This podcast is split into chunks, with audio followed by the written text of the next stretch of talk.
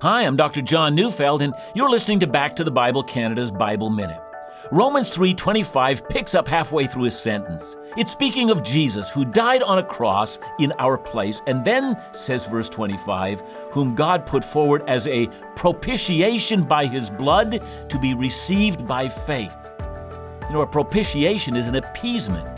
You have to imagine the righteous God who will not allow injustice to go by without a just response. God is determined to make every sinner bear the full weight and consequence of every act of sin. The wages of sin is death, but Jesus is our propitiation. By his death on the cross, he took our place.